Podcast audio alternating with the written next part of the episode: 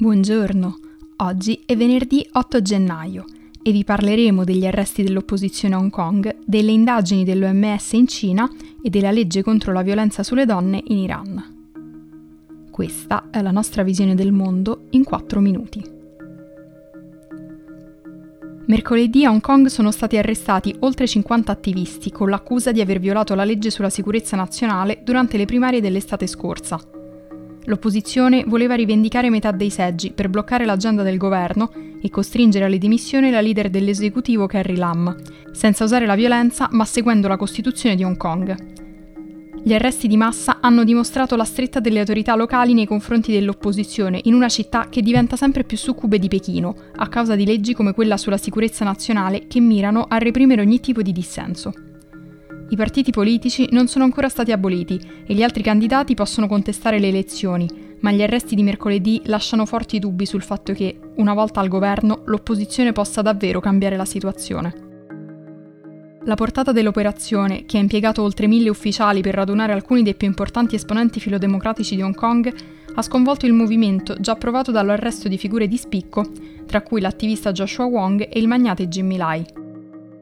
Teoricamente Hong Kong ha ancora una magistratura indipendente, anche se le autorità possono scegliere i giudici nei casi che si occupano di sicurezza nazionale.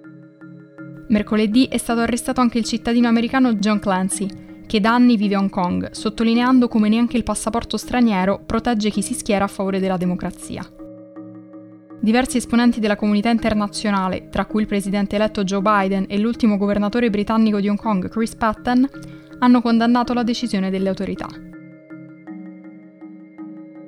Dopo che il leader dell'Organizzazione Mondiale della Sanità, Tedros Ghebreyesus, ha dichiarato di essere molto deluso dal fatto che la Cina non abbia autorizzato l'ingresso del team di ricerca dell'OMS, che avrebbe dovuto studiare le origini del Covid-19, Pechino ha insistito sul fatto che ci sia stato un malinteso sulle date concordate per la visita, aggiungendo che le trattative sono ancora in corso. Ghebreyesus ha detto martedì che i membri del team scientifico internazionale hanno scoperto solo in viaggio che Pechino non aveva ancora finalizzato le autorizzazioni necessarie per entrare nel paese.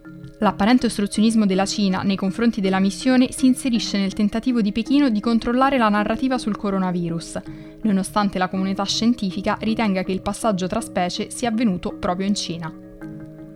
L'origine del virus è stata fortemente politicizzata, soprattutto dall'amministrazione Trump e dai suoi alleati, che hanno messo in discussione la trasparenza della Cina all'inizio dell'epidemia e hanno promosso teorie infondate su come il virus sia stato creato in un laboratorio cinese.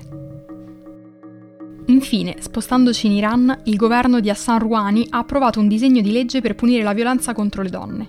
Attualmente il disegno di legge deve ancora essere votato in Parlamento, controllato dagli ultraconservatori, molto più a destra rispetto al governo centrista sui temi come i diritti.